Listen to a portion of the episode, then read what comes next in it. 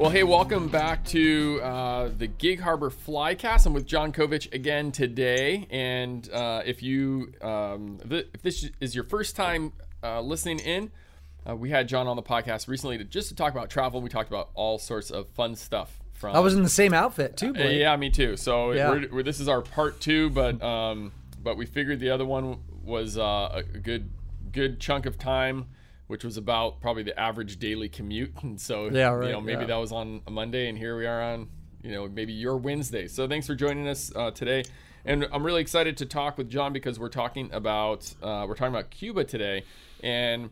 Um, and so the last one was just more general travel stuff, and today more specifically about Cuba because the two of us have done um, quite a few trips to Cuba. John's done Mm-hmm. a lot more than I have, and um, and it's a really interesting place. Um, it's mean, most most everyone knows where it is on a map. I don't even I don't even know- if that's true, Blake. Well, maybe Yeah. maybe it's not. So, um, but um, you know, so so John, like, when, when was the first trip you ever did to Cuba? When? Yeah, um, you know, I I've been trying to figure that out. It was late '90s. I, know, I can tell you that. Brian O'Keefe. Was right? with O'Keefe, and we were doing a chapter for Randall Kaufmann's Bonefish book. So the big, you know, really nice Bonefish book that Randall did. Uh, we were doing the Cuba section. Brian was, did all the photographs basically for the book, but uh, we kind of got the opportunity to go down and highlight Cuba because Randall did a section on each great destination around the world, you know, Sure. and wrote about. it. So we were, yeah, we went down to shoot pictures of it and then uh, write a little bit um, about it. So that was 97, 98, something like that. So how were you? I mean, was it legal for you guys to go, or how? Is this re- this isn't recorded? Is? Well, that was like no, and it, that was like a long time ago too, right? So yeah. Well, it was certainly different, right? Um, you know, it was different in a lot of ways because that was during the, the special period, which we should we should talk about. Okay. mentioned that. Um, so late '90s to go from the U.S. You had to go to Canada, you had to go to Mexico, something like that. So we went through Cancun okay. and went in and um, uh, did it that way. So yeah, things are pretty markedly different Right. now, right? Right. So, uh, so Cuba has had a. Um, I mean, they, the revolution has was 60 years ago. Right. Uh, where uh, Yeah, Fidel 1959.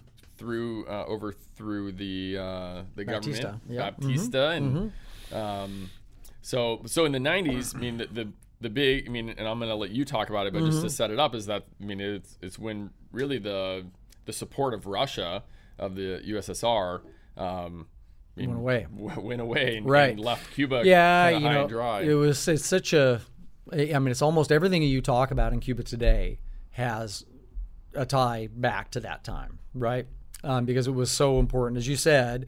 You know, we all know about the Cuban Missile Crisis and all that good good stuff. Sure. And so Russia was, or the Soviet Union, I should say, was the partner. But I mean, in all ways to Cuba. Yeah. Right. I mean, from uh, just a, a you know all sorts of support, meaning the the goods that came into Cuba, Yep. the goods that Cuba sent out into the world, the sugar, the coffee, et cetera, that they sent all went to the Soviet Union. Eighty percent of its exports, eighty percent of its imports, and that all went away when the Soviet Union broke apart. Right. So Cuba was in really tough times for ten years.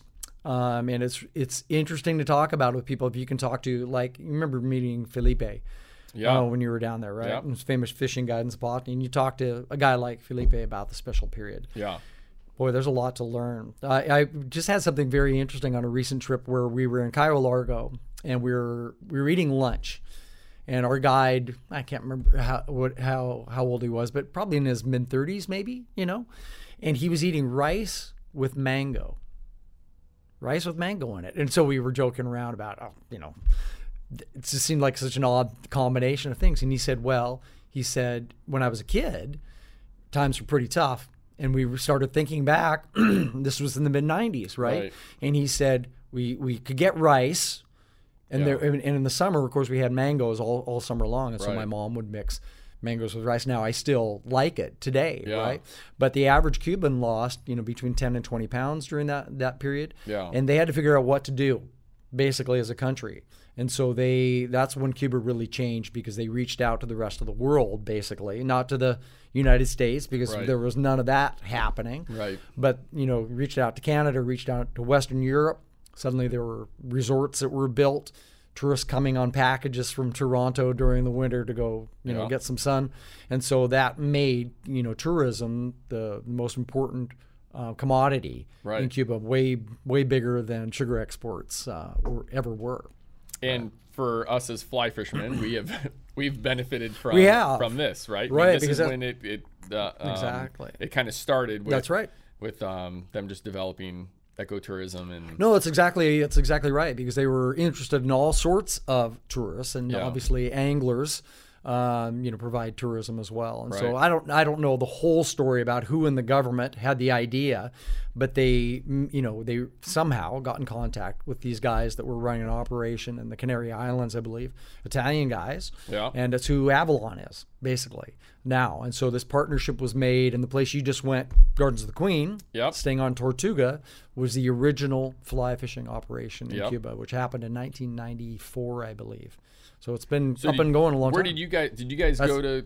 You went to La, La Tortuga? yeah, we sure did Like at the beginning. at the beginning. Right, you know, so we and the and the sad part about it was that we didn't see anything at Cuba. You know, we we landed at the airport with Jose Marti, and there was a guy waiting for us.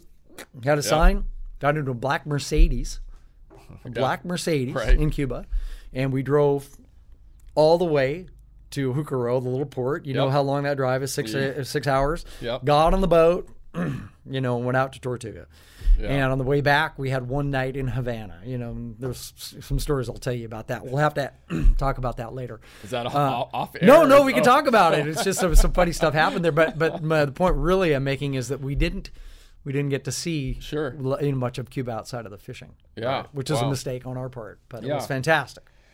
So, um, man, so I'm just I'm just trying to. So on La Tortuga, you guys were one of the first groups to go. Then I would. Think, Well, no, it was it was up and running three or four years. Okay. At that point, but certainly not a lot of people had been there. Right. Right. Because I mean, still, even flats fishing. You know, I mean, flats fishing. It wasn't that it was unheard of, but that was still in its not its infancy, but in its younger period of growth. I would I would say. Yeah. Right.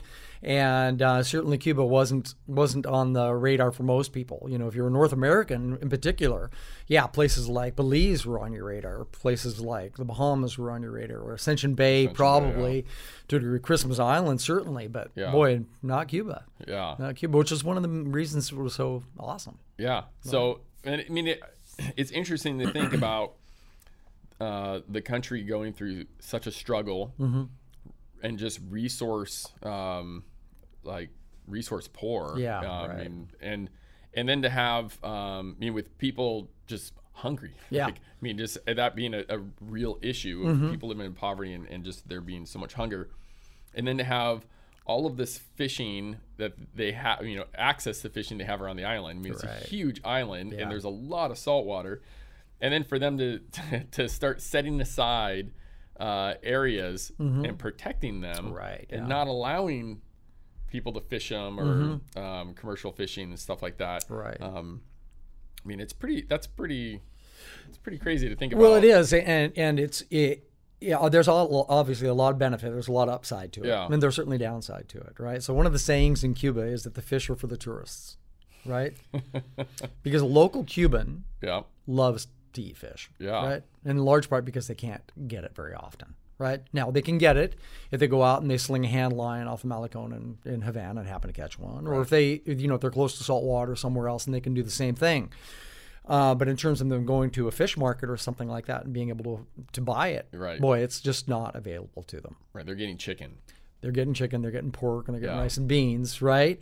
Um, and so it's um, it's sad for the Cubans, right, in that regard.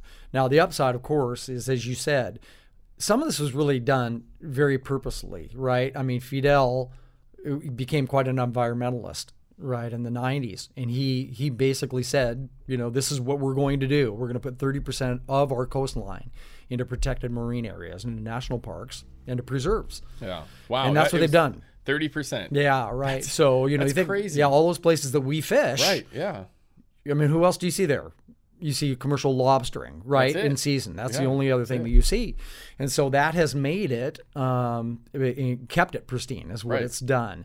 And and you know, the other part that I always tell people, and when they say why Cuba, right? This is the part of the bigger question of why to go there as an angler. Yeah. Is that when you go to Zapata, for example, which you've been to several times, again, you don't see anybody else. Now, not just you're not seeing commercial fishermen, you're not seeing anybody else fishing. Right. Because they get a license, the outfitter gets a license for a geographic area. And then they won't give a license to anybody else. So Yeah. you've they've got that area just for them. You've got it just for you as an angler, which and that's the biggest comment I get from customers and why they fall in love with Cuba is they say I feel so isolated out here, like nobody's been here before. You know, So, to to your point, um, one of the things. So there, uh, the hostess on on the Georgiana, which is the liveaboard boat in the Z- Zapata Peninsula, uh, which is about three hours south of Havana, um, just just west of the Bay of Pigs.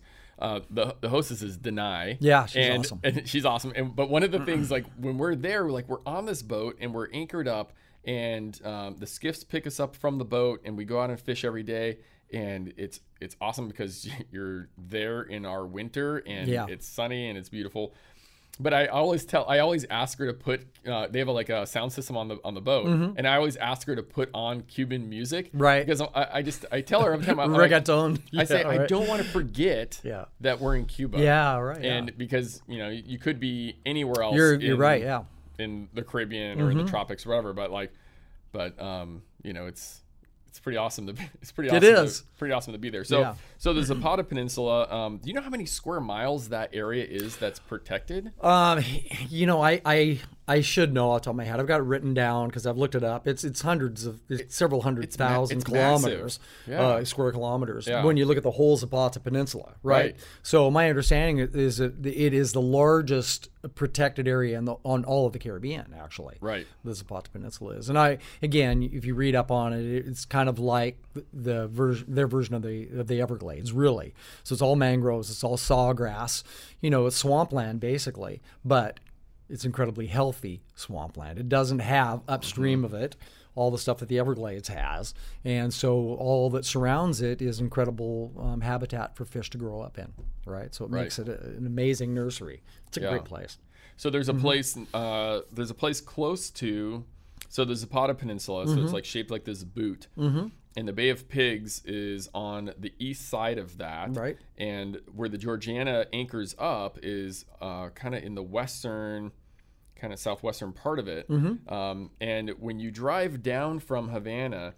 You you kind of you're kind of driving along the Zapata Peninsula. It's on your right hand Yeah, right, yeah. side a bit, and there, there's another fishing operation um, that John and I have both been to that is um, where you you kind of uh, headquarter at the at the head of the bay Yeah, on of Playa the Bay of Larga. Pigs, Playa Larga, and then and then you drive west um, over to Las Salinas, Right, exactly. um, and it's it's about 45 minute drive Yeah. or so.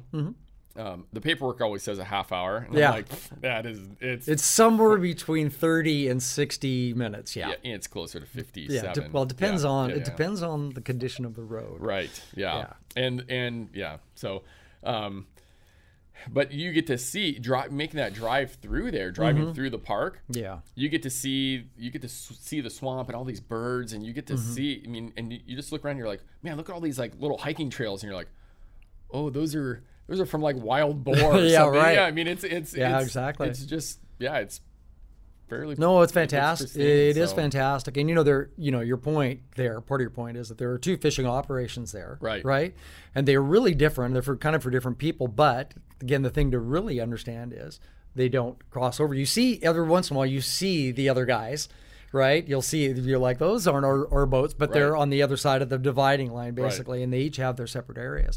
Um, but that land-based thing is kind of cool too, especially if you're into doing more cultural stuff, where you're wanting Right. to go with somebody who's not into fishing and they can do eco tours and Oh, we'll, etc. we'll get there. We'll get there. Yeah, right, yeah. Oh, yeah, that's right. We're going to talk about that. Yeah. We're going to talk about that. So I had sent John um, some questions ahead of time just so uh, so we kind of had a direction of where where we're going Mm-hmm. um, just with the podcast. But um, but so for before we even jump into that stuff, like I mean, let's talk about fishing in Mm-hmm. Cuba. Just I don't want to make the assumption that everyone even knows what we're talking about Right, and yeah. what Mm-hmm. you know we're not talking about trout fishing you know so we're Right. primarily talking about saltwater fishing but Mm-hmm. um, i mean with uh, with the um, with saltwater fishing we're, you know, we're mainly talking about bonefish tarpon permit And then there's other fun stuff to, to catch as well Sure. as like snapper, kudas, jacks, etc. All that Snook kind of stuff. on occasion. Yeah. Snook, right? Right, yeah, yeah. totally. Um, so, where's your favorite place in Cuba to catch me that. a bonefish? That's a terrible question. For a bonefish. You, go, you have to revise your questions. It's a terrible question. question? No, Okay, I'm me- just well- joking. well- I'm just joking.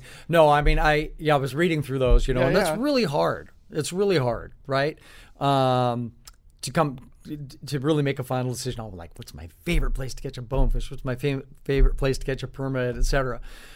I do think that you know when you're starting when you're trying to decide on a trip, Yeah. right? You have to go through those questions in your mind as to really what's important. Right. And every once in a while you get a guy or a gal who's like all about permit. Sure.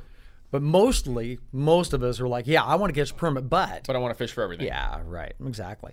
No, but if I if it was just about bonefish, Yeah. it for me it might be it might be Cayo Cruz on the North Shore because there's so much waiting there. Okay. Right? No, you get a lot of waiting in Zapata as well. You can get, you can get a lot of waiting in Gardens of the Queen, but you know when you do it up in Cayo Cruz, you're doing these vast expanses. You know, Mm-hmm. And it's a little bit like Christmas Island. Some of the some of the territory there, and the fish are a little bit larger than average. So you you're, you're seeing singles and doubles that are you know four to seven pounds, that kind of thing. So that might that might be my favorite place Okay. just for that. Yeah, sure. Just if it was well, and because had to be bonefish. because some people all they want to catch is bonefish. Yeah. I mean, they're um, it's a great place to start when you're getting Mm-hmm. into flats fishing, and um, and I, I've noticed that in in Jardines de la Reina that the bonefish there are bigger than the bonefish in the Zapata They are, Peninsula. yeah, on average, yeah. I mean, but we're not talking. I mean. So uh, we've been having these daily vlog uh, videos coming out from our Mm-hmm. Right, from our I've been watching. Cuba trip, and it's been fun. Um, and in uh, day six, uh, I'm I'm permit fishing, and there's this the big there's a big school of bonefish, and I just flip the fly out there and, and just hook the bonefish with the Right. ten weight uh, uh, with the permit fly. Yeah. and you know, I did because I'm thinking. If I get a shot at a permit and I land one, right. You've already fun. caught your bonefish. I already got my bonefish, Yeah. and then I can go, you know, hopefully go get a tarpon and you know get a grand slam. Woohoo, Right, you know, big fun. But so I flip it out there and I just hook this bonefish and I just kind of horse the thing in, or at least try to. right? Yeah. I, I get the thing in, and it's you know it's it's the small probably the smallest bonefish uh, that you know out of our Yeah. out of the entire week. Know, Right. we, we, we caught like 200 bonefish for the group right Mm-hmm. for that week. It's the smallest one, and I make the comment on the video. I'm like. Like this, this bonefish, like in other locations, pe- anglers would be fishing for this fish like Yeah. all week long. Like, I mean, Yeah. just catching these size bonefish, and it's like you're just so. I mean, Cuba, it it kind of spoils It you when it comes to flats fishing. It does. So, And I always tell people, you know, when you look at it, it's like steelheading, right? And we see pictures of the 15 pound, you know, native, and you're like, come on, that fish, there's no way that fish is 15 pounds, right? And it's the same thing with bonefish, right? When you go to Belize yeah, and you've been catching one, one and a half, two pounders all day long, and you catch a, a four pounder, Right. That four pounder is seven, right. right? Oh, totally. Yeah, I mean, it's just all perspective. Right. Yeah, so you're right that the the average size there, particularly in some of those destinations that are a little further away from the mainland, right, Yeah. where fish have had more of a chance to grow up, I think, are bigger on average. So Yeah. you know, and I might also say, going back to just um, uh, where I might send somebody Mm-hmm. if they said my deal is bonefish, and I probably would send to Zapata though. I gotta say. It's a, it's a, it, all around. It's a better travel. It's an easier travel experience. Sure. It's a, you know, it's a better price point. You know, there, it, yeah. If if the tide isn't single right, angler. yeah, that's a so huge you could, thing. You could just It's a you huge can thing, wade. man. Um, so what at uh, the Zapata Peninsula, you, there's uh, they have a couple different skiffs, and um, for the group of eight, and you have three days as an angler of single angler fishing, and then three days where you're you're doubled up. Mm-hmm. And so on and those you're sing- almost always doubled up in any other locations. yeah, right? everywhere else you're doubled up. So on those single angler days, you can you can tell the guide you can you can say, hey, I just want to wade for bonefish. Yeah, right. Mm-hmm. And they'll take you to these beautiful, beautiful, just you know, expansive flats where Yeah. you, can, you can just wade and. Um, and, do- and do what you want to do. You don't have to negotiate with a, with a boat partner. Mm-hmm. Yeah, right. So Yeah. um, which you know, just to just to mention, man, this last trip that I just did, I had the best boat partner ever. So this guy Eric was with us, and um, just the just the nicest guy. I mean, Mm-hmm. Yeah. we, we've become friends over the over the years. He's been a, cu- a good customer and stuff like that. But um, but this was like his first uh, flats trip, and you know, so he caught his first bonefish and tarpon, and he was just having a blast. But Mm-hmm. he, but he's like, you know, he he knew that I had been in this like permit drought for Yeah, like right. 30 days, right? and so you know, if, if we saw if we were in a permit area or we, we would focus on permit for just a couple hours each day, he was always like, "Get- up there. Oh, he's like, nice I can't cast out a permit Yeah. until you you you break your break your slump, you know. Yeah. And I'm like, oh my gosh. So um, so he was like just crazy generous about that. Yeah, um, right. That you know, I think. I mean, was that was Pretty lucky. yeah, it was it Yeah. was, it was a gift for sure because I ended up getting a very nice permit. I saw and um, beautiful fish, man. and so then the, the the thing that was hilarious is that we have this in in uh, in uh, one of our videos. So he, I'm like, okay, man, there's still permit around. I'm like, I'm just, I mean, I'm done, right? Mm-hmm. Yeah, Like, right, yeah. I'm like, I'm like, I'm like, try to try to cast a permit. Mm-hmm. The first, I mean, literally five minutes. And for those of you that have permit fish, you know that it's sometimes hours standing on the bow of the boat just to see a fish. Mm-hmm. You know, so he's up there for five minutes the guide sees a, a permit. He throws a great gas to this fish. The fish chases, follows the fly, and then and then finally refuses it. And it's like a 35 pound permit. Like just like like He's so lucky he didn't catch that fish. oh I, I Isn't I- he? oh I would have thrown him out of the boat. Well, not only not only that, but he probably would never have got another permit in his life, right? That's Right. a total way to jinx yourself. yeah, you, yeah, you just Yeah. used up all of your all of your potential permit luck for Yeah, sure. exactly. So, um, okay, so so bonefish. I mean, average size fish. It's not like Belize where they're pound and a half, two pound fish. No, I mean, and, and as you said, you know, I mean, in in Gardens of the Queen yeah, or in Zapata, both of those places have fish of all sizes, Right, Right, right. I mean, like you talked about that little fish that you caught in the school, Yeah. and there's certainly fish there. I mean, both those places that are seven, eight, nine pounds, right? Yes. I mean, there there there are.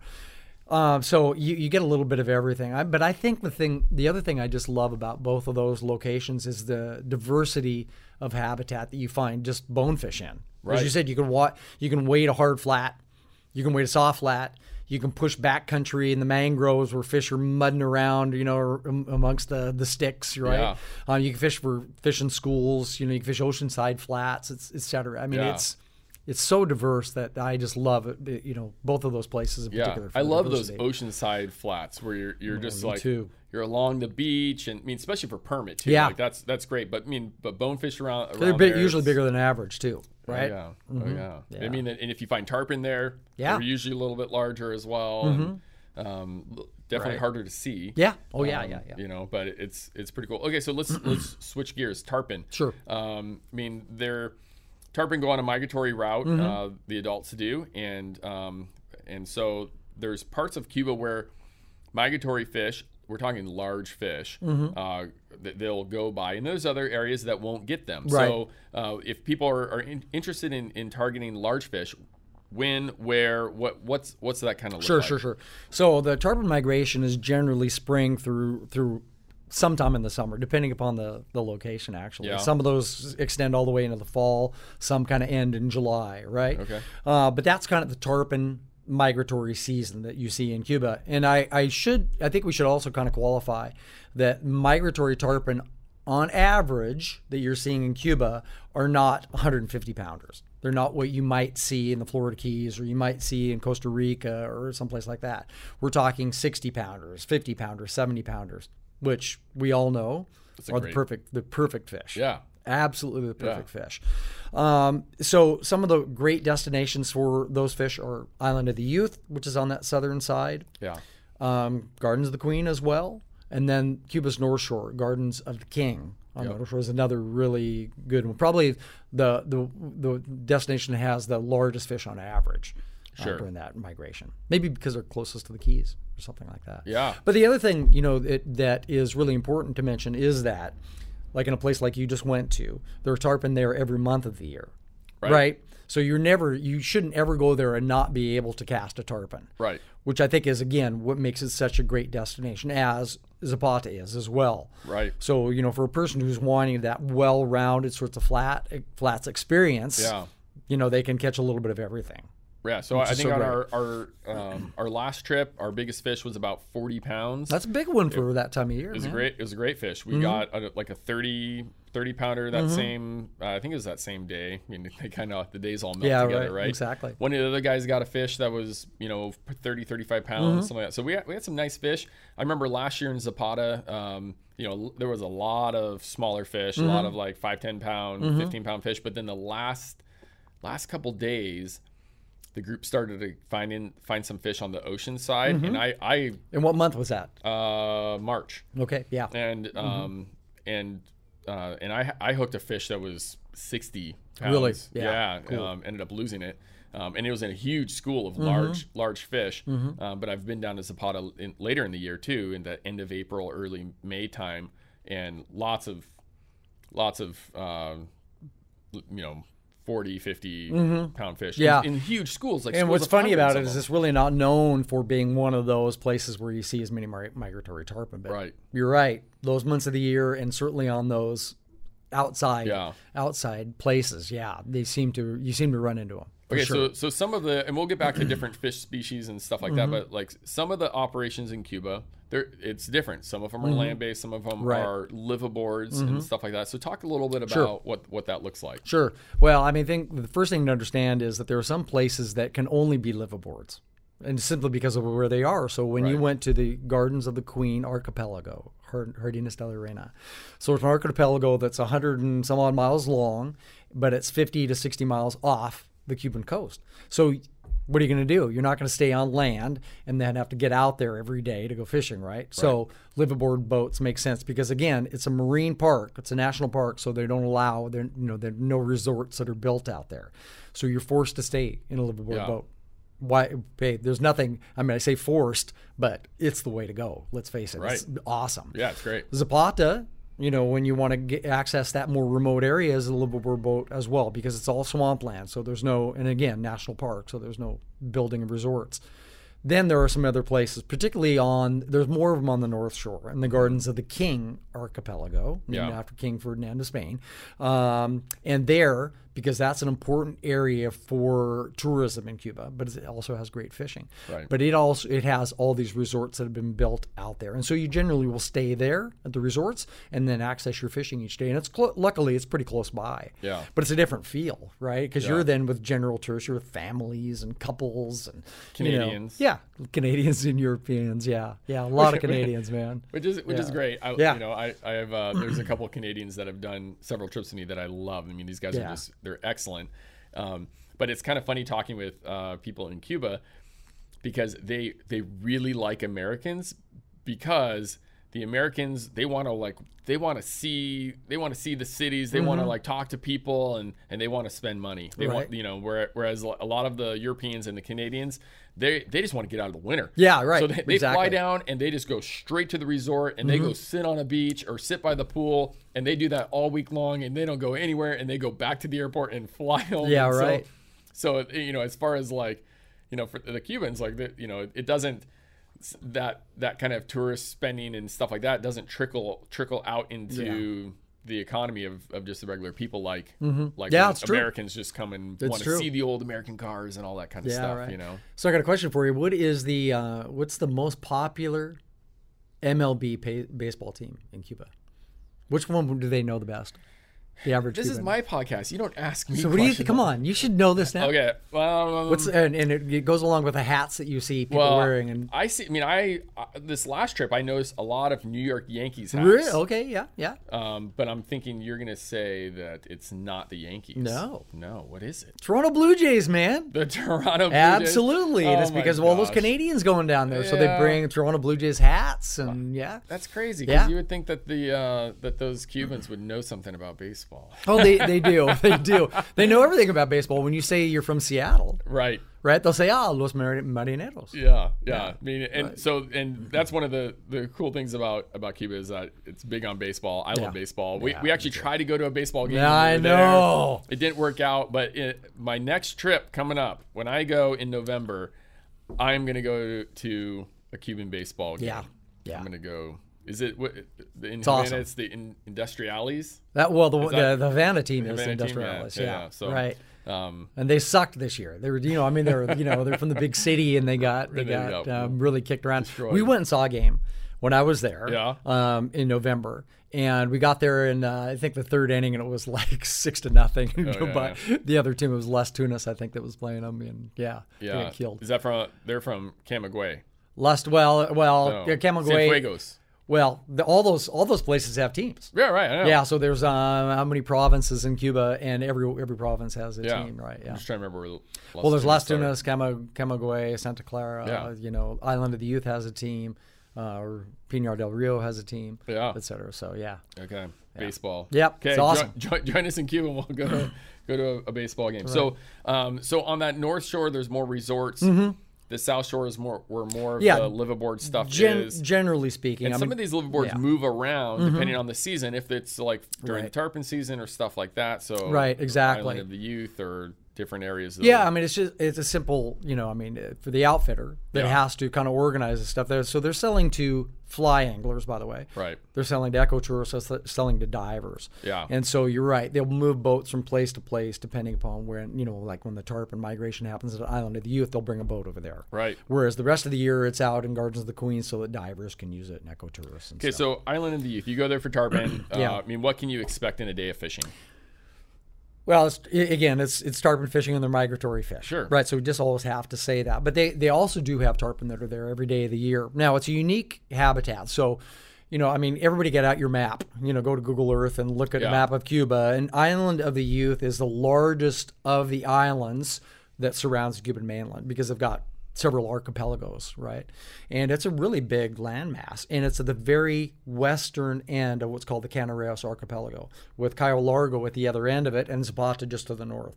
So just to give you a little bit of an idea, and for some reason during tarpon migration, um, a lot of these bigger tarpon show up there obviously something about the habitat that the fish love. There are lots of channels there in between the islands. There are lo- lots of dark um, colored bays, like those tea stained kind of bays that the you know fish will just you know sit in, Yeah. lie in. Super cool. The reef is not far as well when you're out there in the boat. The reef is pretty close by, and the, you know on the right with the right conditions, there'll be tarpon right along the reef, which is super cool. Um, and what to expect? Th- There can be anything from a couple fish jumped in a day to you know a dozen fish jumped in a day. Yeah. I, I was I've been there several times and and you know I know that one of the questions you had kind of in my preview was what's the best you know the most memorable tarpon day you've Yeah. ever had, and I couldn't think of one, but the most memorable tarpon uh, trip I've ever had was to Island of the Youth. You know, and Yeah. it was it was really amazing. Part of it was it was at the infancy of that operation. We were at the beginning, you know, Sure. so people didn't know too much about it, including the people, the guides I was with. so our guide was a guy named Manolo, who's now kind of famous there, but he was getting trained, and I was uh, the manager was this guy named Federico, an Italian guy, super cool guy. So there were three of us in the skiff, and we just had the time of our lives. There were fish everywhere Yeah. and we were just taking turns fishing and um, you know a lot of the again a lot of the fish were in that 60 pound range Yeah. and so they're you know they're 11 weight fish or 12 weight fish really Yeah. right i mean you catch them on a 10 weight but why would you want to when you're in a channel that's a little bit deeper you're mm-hmm. fishing a sinking a sinking line Okay. and you know that fish you- you're pulling hard on a 60 pounder you're going to land it in 20 minutes 25 minutes Sure, right sure. if you're a pretty good angler Yeah. so how much of that do you want? Well, we you know we would switch off and we'd maybe jump you know a dozen fish in a day that were that size, Wow. and it was just phenomenal. Yeah. it was just great, and it's really one of the premier tarpon destinations in Cuba or anywhere in the Caribbean. And Still you were there in like April, May time. I was there. That was June. That June, was I okay. remember being there on Father's Day. Yeah. You know, this is a funny story. this is a funny story because we were out with in the boat. Manolo, I hope you're, you know, I'm not going to bust you on this. You probably don't get this in Cuba. But we're out in the boat and it's really hot, right? It's third week of June. There was no wind Yeah. and we're out there and uh, we caught a couple fish and we were having a break. And I looked at Manolo and he was just, I can just tell he's just Just tapped. and I said, Manolo, you know, que pasa? You know, why are you so tired? And he says, my mistress is wearing me out. and I learned a little bit about Cu- Cuban culture, you know, right then and there. So that it's, you know, common that all the men seem to have a, you know, a mistress or girlfriend on the side. Yeah. But anyway, Or at least the ones that have money. yeah, right. the ones that exactly. No. I think it's culturally, it's just a different, it's a different deal. Different but place. anyway, it was an incredible trip, and I would highly recommend it if you're really into tarpon. It's not a place to go if you're wanting to catch a lot of bonefish and, and uh, have a lot of chances of permit. Yeah. As a matter of fact, you know. So again, those are important Well, conversations. okay, to so let's talk about the greatest, most special fish on planet Oh, Earth. What is that? Triggerfish? Actually, I really like. fishing I can't say triggerfish, but-. But permit, um, permit the Palometa. Yes. Uh, it's you know one, once you've uh, you know uh, what I'm trying to remember what Rigo told me that um, uh, man yeah because I mean it's once you get hooked on permit it's uh, Yeah, it's over, you, it? yeah you're over you start getting just tunnel vision you're like Yeah, all I see is permit Yeah. uh, I mean so I mean tell me about some of your permit fishing um, experiences Yeah, down there and- right. Well, it's funny because I, I really didn't ever start permit fishing hard until until I really got into Cuba. I'd been to Belize, some other places in Mexico, and I'd hooked a permit here or there. But again, I'd never really spent much time at it, and so I, I really started doing it in Cuba. yeah And as you know now from being there as many times as you have, I mean it's it's got some incredible permit opportunities. Now there are some places that are really famous for permit, Yeah. and there are places that aren't as famous for it, but that are still incredible permit destinations. I mean, the Gardens of the Queen is not the I mean, when people talk about the best permit destination in Cuba, it's generally not you know the top one. Cayo Largo right Cayo Largo, Cayo Cruz, Yeah, okay. right. But go to Zapata. Zapata has a ton of permit as well, right? Yeah, So I mean, Cuba in general has some great opportunities for permit, but in terms of some uh, memorable fish, I I know I've told you this story, but um, uh, one of the first permit I caught in Cuba was with um, Bemba, who's one Yeah. of the famous guys there, and you know we um, the first day that he and I were fishing together, I had I had him for the whole week by myself. It was one of those trips where I was I I had kind of organized the trip, Yeah. and we were an odd number, and um, I had a guide for myself the whole week. oh, that's I should have shared them. I know better now. I know better now, but I did. I had them for the whole week. And first day we saw a school of fish, and they Yeah. were they were going fast in front of us, and I managed to get a close enough cast that fish peeled off and ate it. You know, and so you know, and it was it was really striking to think back on it because I'm fighting this fish, and Bemba is being as professional as a guide can be sure right? He's saying, "Hey, let the fish go." He said, "I'll pull after it." Right? So Yeah. we'll keep up with it. Keep the rod high. Yep. Don't touch your drag. You right? right Just calm, professional. You know, keeping me really in the right space. Right? yeah And so we finally get the fish close, and he anchors the boat. He jumps out. He tails the fish. And he tails the fish, and as soon as he does, he starts screaming. Right? If you ever tell the story, and he's like pumping his fist, he's like, "Ah!" Going nuts. I'm thinking, this is really bizarre, yeah, right? And so we do the whole thing. We take the pictures and we let the fish go, and we high five. And I say, Bemba, what is the story? You were so calm, and Right. now you went crazy. And he said, Well, he said, put yourself in my place. He said, I'm a professional fishing guide. yeah I fish out here. I've been fishing here for 18 years, right, as a guide. And every year, I get anglers from all over the world that come here, and it's the only trip that they do in the year. Most of them. It's their only saltwater trip they do in Right. the year. You can't cast 30 feet, most of them. They Sure. can't see the fish, right? And even if they can see the fish, we got to find a fish that will eat the fly. We got to find a fish that won't spook. Right. We got to, if we hook the fish, we got to find a way to keep it out of the coral. And so he says to me, that permit was number 53. He had them all counted Sure. in his head. yeah And he thought that was the 53rd permit he'd landed in Yeah. 18 years of being a guide there. Right now, Wow. Bemba's over way over 100 now. Right. Sure. And so that really stuck with me Yeah. as as how special those fish those fish are. Yeah. right? But you know, I got a couple other permit stores. I got a really big one. You know, by pure luck, I got a 30 something pounder that's just crazy, you know. But I think one of the more memorable fish was I was with Juan Carlos. Juan Carlos. Remember Juan. Carlos? I got caught my second permit with Juan Carlos. Yeah, Juan Carlos, what's his nickname? Remember his nickname? No, I don't. He, I don't think I ever knew His nickname one. is the radio. The radio. You know why? He's always on it. Exact. No, because he won't shut up. He talks the all the time. Oh, maybe. Maybe it's a different Juan Carlos. I mean, I don't know. So Juan Carlos, Yeah. who's been a guide in Zapata, the land-based Right, operation yeah. forever. Um, it, this the first time I went there was back when they didn't have any motors on the boats, Oh, right? yeah. And so you saw, remember, you've seen those little blue, blue boats, yeah, plastic boats. stick. yeah, and so we it's the first day of fishing, and Juan Carlos is my guide, and we have to pull an hour and a half before we can start fishing, right? and you got this little 10 foot plastic blue boat, and Right. he's got a push pole that is a stick, Yeah. right? And he's pushing, and we're going, and he's talking the whole time, Yeah. right? About everything politics, life in Cuba, you know, how the United States is bad and, and Russia's good. You know, I mean, it was really interesting, Yeah. but non-stop talking. And uh, we're going across this bay, and he says, he says, sometimes we see permit here. So he said, look, as we're going across. Yeah. We didn't see a permit, but we get in the back country and we catch a bunch of bonefish. And it's 2.30 and he says, we got to head back now. Yeah. Right? Because he's got to pull another you know, hour and a half. Go back. So we're pulling back. Yeah. And he's talking. Juan Carlos is talking. And I'm sitting in the front of the boat and I'm looking at Juan Carlos and I see something and I go, that was, "It's a- that was a permit, right? Saw a tail. But I don't. But I don't say anything because it's. You know what I mean. You think you see something. Right. So he's still talking, and I'm looking, and I see it again, and I say, "Juan Carlos, there's a permit back there," and I grab the- my ten weight, right? Yeah, yeah. And this fish is coming. You know, I mean, it just at the right angle, right? Yeah. So we got the skiff like this, and the fish is coming this way, right? Right. And I get all the line, and just as I get all the line off the reel, the fish is in the right spot, and I make one cast, lead the fish, and it just grabs a fly. He oh thinks I'm Oh the greatest permit angler on the planet. you are. yeah, yeah. And it was, you know, I mean, it was one of those things where I saw the fish. Yeah. Right. Yeah. I was cool. I didn't. I didn't say anything about it at first. Right. I only had to make one cast, you know.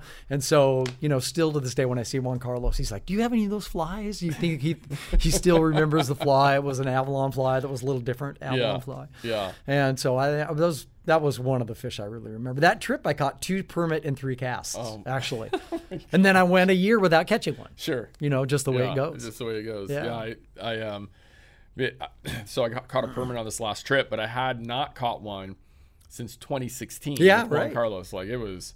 I mean, I had hooked a couple fish, and like, I mean, I I remember Zapata hooking one, it running around all these boulders on like the on the beach. Oh, you're on the outside, yeah. Yeah, uh, ran through the boulders and just broke me off. Like it was nothing I could do about it. And uh, I hooked one uh, in Jardines this last trip where I go, go to set the hook and I just had a bad hook set on it. Like I don't know how I screwed it up. I, I mean, Mm-hmm. Yeah. I was just I was too jumpy or something. But- Right. But, like oh Yeah, man. you were thinking too much. Yeah, or I've had like where I've had a fish, and this is, I mean, one of the things that's crazy about Cuba is that there's just so many fish. Yeah. N- not just the fish that we're targeting, but there's Right. all of these. I mean, it, you're fishing in an aquarium, and so I I had this giant mutton snapper, like hu- like huge, Mud snapper. that was traveling with a permit. Mm-hmm. The permit was excited, was following the fly, coming to it, and I thought there were two permit. But it was a mutton snapper next to Mm-hmm. The permit, and it comes over, eats the fly. Of course. takes off and you know and then this last trip i had a, a large jack crevalle Mm-hmm. eat the fly instead of the permit and there was two permit with the, and then the school of jacks and like Yeah. you know i was convinced i had a permit on Yeah, i saw the right, permit right, and then right, the guy's like no it's a jack i'm like what no it's not like so it's Oh, yeah. it's just pretty crazy so Cayo, Cayo Cruz, Cayo Largo.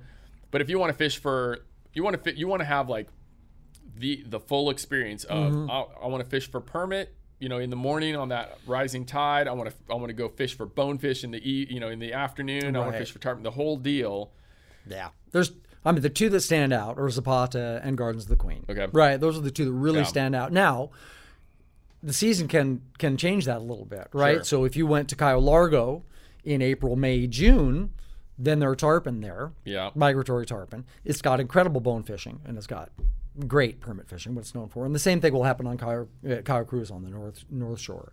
But they're different in that neither one of those places has a large population of resident tarpon. So if you want to go in November, like you're, you and I are doing this year, if you want Yeah. to go in January, February, March, those are places where you can go and expect to see all the species of flats fish that we know every every day of the year. Yeah. Right. So speaking of November, uh, I'm going first week in November. You're going the second week in Mm-hmm. Right. November. Do you have open spots on your trip? I've got one. I got one open One. spot at the moment. I have I got a lot of open spots. So um, if you want to spend a week with me or spend a week with John, Yeah. um, we're both going to, to Zapata Peninsula aboard the Georgiana. Yes, And we are. So Yeah. that'll be a lot of fun. But um, but the, the the new kind of thing you've been doing. Um, I mean, you've been doing doing the fishing stuff in Cuba for a long time. Mm-hmm. The new stuff that you've been doing now for the last couple of years is doing more of the cultural trips. Uh, and on our Mm-hmm. Last podcast, um, when you and I talked about travel stuff, we talked about cul- culture and getting to experience that. But I mean, it's pretty special going to Cuba is, and yeah. experiencing uh, just the culture of Cuba. And I mean, what are some of the things that you just love about uh, Cuban culture? Well, I, I think? I think the thing to really understand about it is that if you've been to Europe, if you've traveled in Europe, right? If you've gone to Paris or if you've gone to Rome, right? What you do there is you make you get your list of things you've got to see in Paris. I've got to go to the, see the Champs Elysees. I've got to walk through Luxembourg Gardens. I've got to go up the Eiffel Tower. I've got to go to Sacre Coeur. It's all about sights sure, right? Sure. And that's not what Cuba is about, as you well know. Right. So when you're in Havana, sure, you got to go see Parque Central Yeah. and you got to walk around Old Havana, right?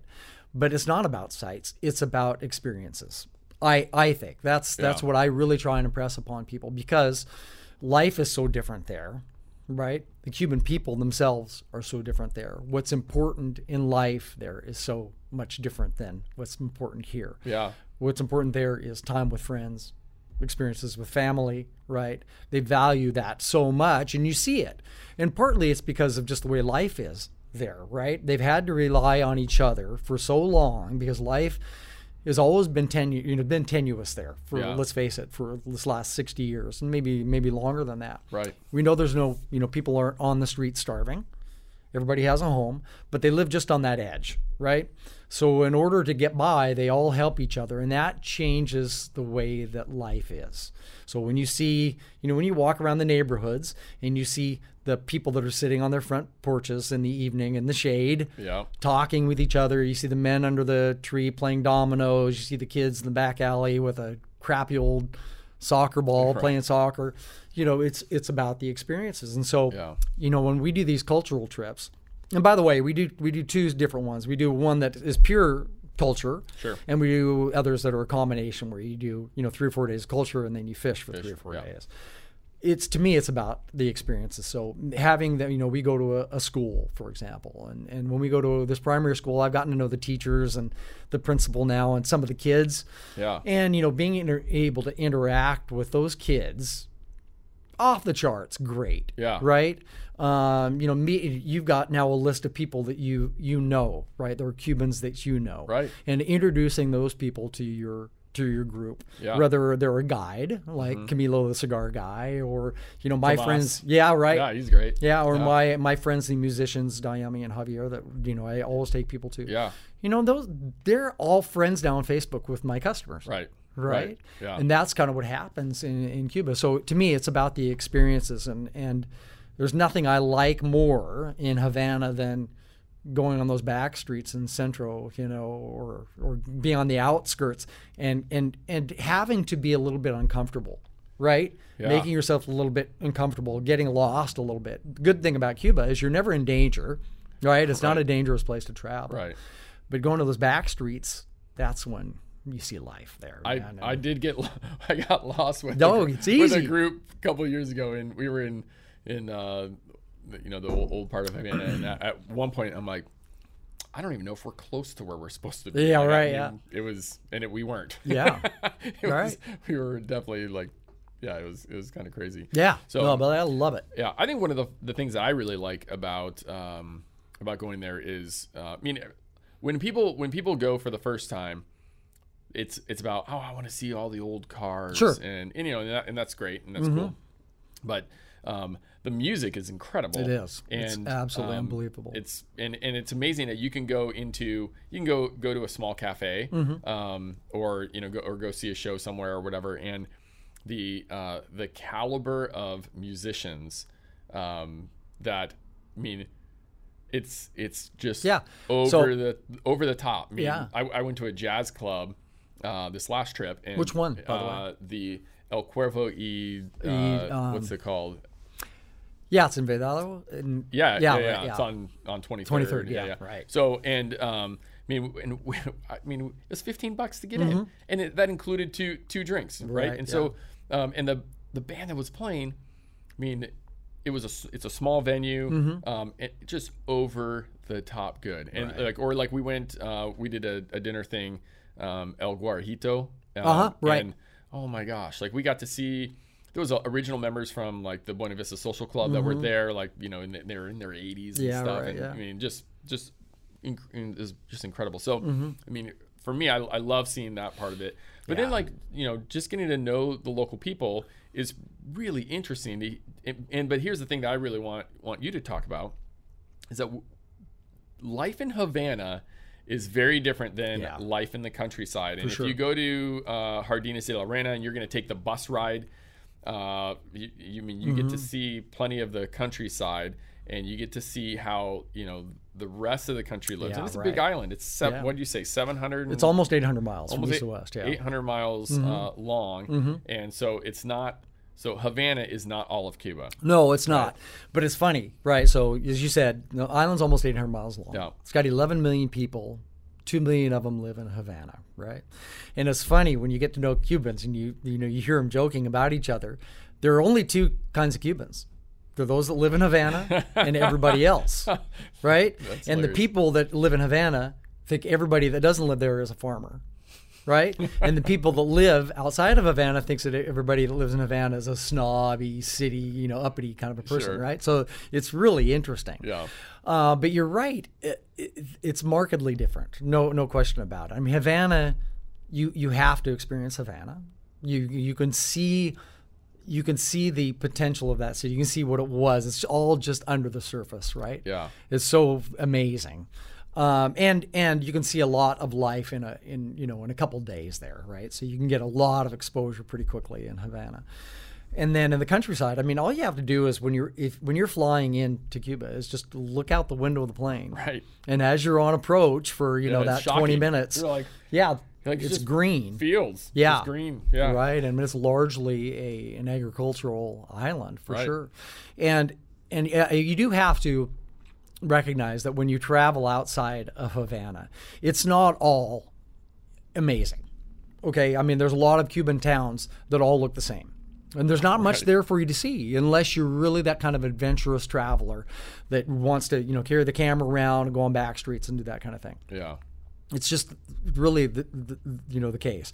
But there are a couple famous places that they're not undiscovered. You're going to see other tourists there, but they're famous for a reason, and they're amazing, right? And so those a couple come come to mind are Vinales. Mm-hmm. Have you been? To, you haven't been to Vinales yet? not yet. You've been to Trinidad yet? No. So those are two that really Right. you know come to mind. I mean, Trinidad is one of the old, the original Spanish cities, right? And it's a UNESCO cultural heritage site, and it's just beautiful. Uh, but Vinales is kind of my favorite. Yeah. You know, because what's cool about it is it's pretty close to Havana, so you can get It's west west of Havana. yeah, it's west of Okay. Havana. It's in Pinar del Rio province, which is famous for growing tobacco, right? But what's cool about it is this, you, know, you're again, you can do it in a day trip. Really, from Havana, it's a long day. Yeah. I recommend that you go spend a night or even two over there because Yeah. you get to experience what you just talked about, where you're doing that long bus ride to Yeah. Cardenas. You get that in a couple hours. So you're now you're outside of the city. You're seeing the fields. You're seeing them, you know, the guys tilling the fields behind oxen. You're seeing all those people that are hitchhiking along the freeway, Right. right? You're seeing the horse carts and all that stuff, which Yeah. you, you know, I mean, you're not seeing um, every day in, in, when you're in Havana. And when you get to Vinales, it's stunningly beautiful. It's a unique habitat in Cuba where it's this valley that is ringed by these incredible rock formations and the air from the ocean, you know, flows in and then and then stays in the valley. So it makes it cooler and it makes it great for growing tobacco and it's verdant, green, lush. And I can't get enough of it. Yeah. And I try and go there with every- group if I can. And we've got you know, made great friends there and great accommodations. You need to go, Yeah. honestly, and I'll introduce you. And yeah, you'll you'll want to go every time. Yeah. It's stunning. I'm planning on it. Yeah, it's just great. Yeah, yeah, that's awesome. Mm-hmm. So, um, what other other aspects of the cultural trips that you guys do? Um, I mean, what are some of the other parts that Well, that are the standout? Yeah, th- some of the standouts for me. So, you know, when we're in and around Havana, as I said, to me, it's about the experiences. So we'll do uh, the car rides. You know, we'll Yeah. get the classic American cars and tour the city. We'll do a walking tour of Old Havana. Those are things you kind of everybody has Sure. to do, right? Gives you a lay of the land. But the stuff that I like to do again is the stuff that I think is gives you the experiences. So it is, like I said, going to the school. It's spending an evening in the apartment of my friends that are musicians. You know that I think is so fantastic. It's spending time with Camilo, the cigar guy. Yeah. Right. I mean, you get a um, you go and do that cigar uh, tour, which is awesome. But Camilo is, you know, he's one of those guys. I mean, he just wants to talk. He wants to go have a drink with you. I sent some people there recently. They were not even customers; they're just people I know here Yeah. that live near me, and uh, they got back and they, they said we spent a whole day with Camilo. I said. What do you mean? They said, yeah, you know, we did the tour with him, and then he said, why don't you come out to my house, you know, tomorrow? And they spent the whole day with Yeah. him at his house, right? That's And so, yeah, it's it's it's really about those experiences, you Yeah. know. So, I mean, I just like you. I mean, maybe I've got a little bit longer list than you do because I've been there a few more times. Right. But I got a long list of those people that I want my customers to meet Yeah. and to interact with. Sometimes it's just a taxi guy. Did I send you the picture of the worst taxi in, in all of Havana that I use regularly now? I don't know, but I, I think I might have been in that. You one. might I- I, have. flagged one down. You might a- have. a couple you know, years ago, and I was like, "Ooh, this is a mistake." Oh yeah, man. I mean, uh, a trip earlier uh, last year, in the middle of last year, it, we got dropped off at Parque Central. Yeah. You know, on our way after after fishing, and we were trying to go to our little guest house, and you got you know a mountain of luggage, and there's five of us. Yeah. And so we're trying to get taxis, and there's this one guy that is he's trying to get us. Yeah. As opposed to us trying to get him. So Right. immediately you don't want him, you right? want him. But he was persistent. Yeah. And finally, I'm like, okay, dude, you know, I mean, and he says, I can get all you in the car. I can take all your luggage. I said, what are you talking about? He, well, he's got this luggage rack Right. on top, and he throws everything up there, and he doesn't tie anything down, and he puts stuff in the in the trunk, which doesn't close, and then Right. he straps stuff onto the back of the trunk, and he opens his door, and he's retrofitted the whole inside of the taxi, so we could all pile in, and Yeah. and I mean, it was he didn't turn it off. Because he can't. can't. No, No. because No, he no, has to jump. I mean, he has to compression start it, right, to get it started. And he's selling, then he's selling stuff inside the okay, he's got sunglasses for sale on the front, right? And now I use him constantly, right? Him and his son. I mean, I I've got a Cuban cell. Yeah. Because it- it's as a you know, I'm kind of guiding in a way so I can call my taxi, I can make reservations at restaurants and that kind of stuff. And I'll call him up, say, Yep. Rodolfo, I need you. I need you and your son. You know, they've each got a car, and you know he's reliable, and it's it's a gas. It's He's getting that reliable. I mean, the car. The car is not broken down on me yet, Really? Okay. but but two different times he's had to compression start it. yeah. yeah, right. yeah. We've we've only had one mechanical issue in a uh, yeah. in a in a car when. The guy had to pop the hood and just start. He just pulled out a hammer and just started banging away, and then closing it, off we went. Yeah, it's amazing, aren't they? Incredible. They're so resourceful. I mean, when they open that hood and you see the engines in the cars, and you see what they've done to retrofit those cars, Yeah. it's incredible. Well, and it, one of the things that stands out about Cuba too is that um, there's, I mean, compared to like going to Mexico or, or other countries, I mean, Tacoma. Yeah, right. There's just there's no garbage. There's very little garbage, and and and partly it might be because you know everyone's got a job, and so mean, people are cleaning Mm-hmm. Right, up yeah, garbage. yeah. But but I think part of it might just be the resourcefulness of the people that like they they yeah, don't throw stuff away. they don't throw yeah. stuff away. Like everything gets turned into something. No, Like, it's they- true. It's true, and everything gets fixed. You know, I mean, even the, you know, I mean, eh, besides things that are obvious like cars, right? Uh, rice makers, right? I mean, everybody eats rice in Cuba, Yeah. right? And they have rice makers. The rice maker goes out here. I mean, you go and spend fifty bucks and buy another. one. Well, no, Right. in Cuba, there's a shop that will fix your rice maker, right? there are, and there that that guy that's Yeah. fishing fixing your rice maker is then going to fix the sewing machine, and then is going to work on somebody's coffee pot, and then is going to build a, a BC bike taxi thing, right? They can do er- Yeah. anything. It's incredible. and might not be re- replacing the parts with the manufacturer. Oh, he's uh, certainly not yeah. replacing the parts with the manufacturer's recommended Yeah. part. Yeah. Okay, so we, didn't get into this part, but but we probably need to talk about it because uh, people are, um, you know, are are. You know, always ask me, isn't it illegal to travel Mm-hmm. Oh, right, to, yeah, yeah. to Cuba? Didn't the Trumps Yeah. shut everything down? Why and, did we start know, out with this? Like we should have started out with this, but um, but this is the goal at the end that Sure. uh, for all those that, that Sure. stuck with us. So um, let me talk a little bit about just um, what, what it looks like Yeah. for for people to legally travel to Right, Cuba right. and Well, I mean, it is a bit confusing. Let's lay that out there, and that's why we're here. That's and why you're cha- here. it might and- change by the yeah, time this goes exactly, live too. Yeah, exactly. It's like the weather, right? Yeah. So the one thing I always tell people when they they say that to me, isn't it illegal to go to Cuba? I mean, and they they you can tell that they're kind of really questioning the validity of things. I always say to them, there are 17 daily flights from the U.S. to Havana every day of the year. So if it's not legal. Why are there 17 flights a day? Right. So that's the thing I start out with. So American flies, there are Delta flies, there are JetBlue flies, Yeah. there are blah blah blah blah blah.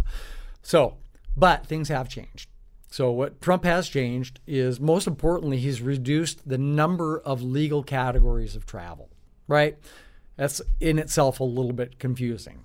It used to be under when when Obama opened things up, the the big category of travel was the people to people category, right. Right. Which meant that um, they they were encouraging U.S. travelers to go and interact with the Cuban people. And that was your excuse for being there. It couldn't be tourism Right. because we still had a travel embargo to Cuba, Yeah. right? So it couldn't be tourism, but it could be interaction with people, which was basically tourism. Let's face it. Sure. So Trump has that's one category that's gone, for example, and there are fewer legal categories of, of travel. Yeah. So that's so you have to go under one that's a legal category of travel, and there are a couple that work out for us pretty pretty well. Yeah. The other things that have changed is you can only fly into Havana now from the U.S. Right. Whereas before you could fly into you know Camagüey and Yeah. Santa Clara. Yeah, we had to and stuff. cancel flights and rebook. Yeah, so it made it it made it a little you know it's it's certainly still all fine. But when you're going to some of those more remote fishing destinations, it means that you've got to do those long overland trips. So again, you have to organize your trip with somebody that will that's aware of that Mm-hmm. and is honest with you to tell you, hey, understand that you've got this long bus trip at the beginning of your trip or whatever. So anyway, you can only fly in and out of Havana now. Um, they um, reduce the number, the places that you can stay at. There's a list of places that you can no longer stay at. Generally, they're big resorts Sure. that are owned in, you know, where the Cuban government has a share of the ownership. And the idea is that, you know, as a traveler going there, you're then putting money into the coffers of the Cuban government, which perpetuates a communist society, blah, blah, blah, blah, blah. Yeah. It's ridiculous because when you go there and you stay at a casa, Yeah. like you do, Yep. they pay a nightly fee to the Cuban government as well. So you're doing the same thing. Oh, sure. Uh, the cruise ships are no longer allowed to go there Yeah. um, U.S. from U.S. ports as well. So those are the things that ha- have changed, but Yeah. it's t- still totally possible to go. Yep. I I do encourage you to do it the right way. Talk to somebody who knows what they're doing. I I encourage you to have the paperwork that supports your trip. I think it just makes you breathe easier. Sure. You know, I mean, yeah. Do you want to take that risk? And it only Otherwise- costs, you know, a hundred bucks to get the paperwork. yeah, right? that, that's So, exactly right. If you do like, it, if you're doing it the right way. Yeah, pay the Yeah, hundred bucks, get exactly. the get the thing, and, and you're all good. Yeah, so we certainly, you know, we're a professional agency. We try and do things that that way. Yep. Because you know, I mean, they want this business to be going on a long time, so Yeah. they don't want to put themselves at any risk. So they do, do it the right way, so that you're protected and we're protected uh, Yeah. as well. Cool. Well, hey, thanks for being on the podcast Thank you, today. Blake. And um, you have uh, you have some cultural trips coming up. Um, I do. Boy, I've got a full. I've got a full year. This year is full and booked and everything. And I've got, like you said, Wow. one trip in November. I've got one one space on. Other ones are all full. And I'm really kind of planning my trips for next year. Now, generally speaking, for me, and you know, and I think you kind of work this this similarly. But the cultural trips, in a way, I let people come to me. Mm-hmm.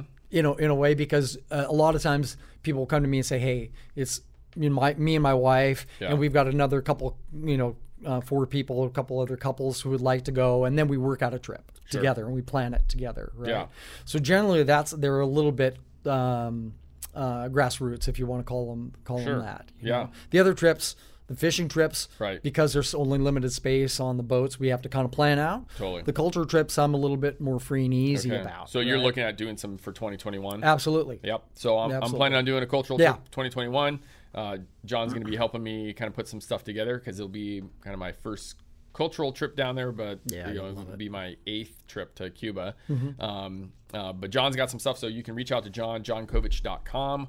Follow him on Instagram. Um, you can he it's just John Kovich on Instagram, right? Um, yeah, it's actually Cuba Fishing on Instagram, I believe, Oh. and Cuba Fishing Outfitters is my little, you know, Yeah, deal here yeah, that's yeah. on the mug, or Flywater Travel, of course, Sure. as well. couple a couple different ones. Yeah, but I encourage people to you know to you know reach out to me directly. I like I like getting the phone call. Go to my website, call me, and ask me questions about Cuba. And you, I'm sure you feel the same way. Yeah. The, other, the other thing. I'll point out too that I didn't mention in the last one is that um, that John has a YouTube channel and Cuba Fishing Outfitters Mm-hmm. Right. Mm-hmm. is your YouTube channel and he's got some great uh, overview videos of just talking about the different marine areas around Cuba, Mm-hmm. what to expect, uh, fishing at those different places.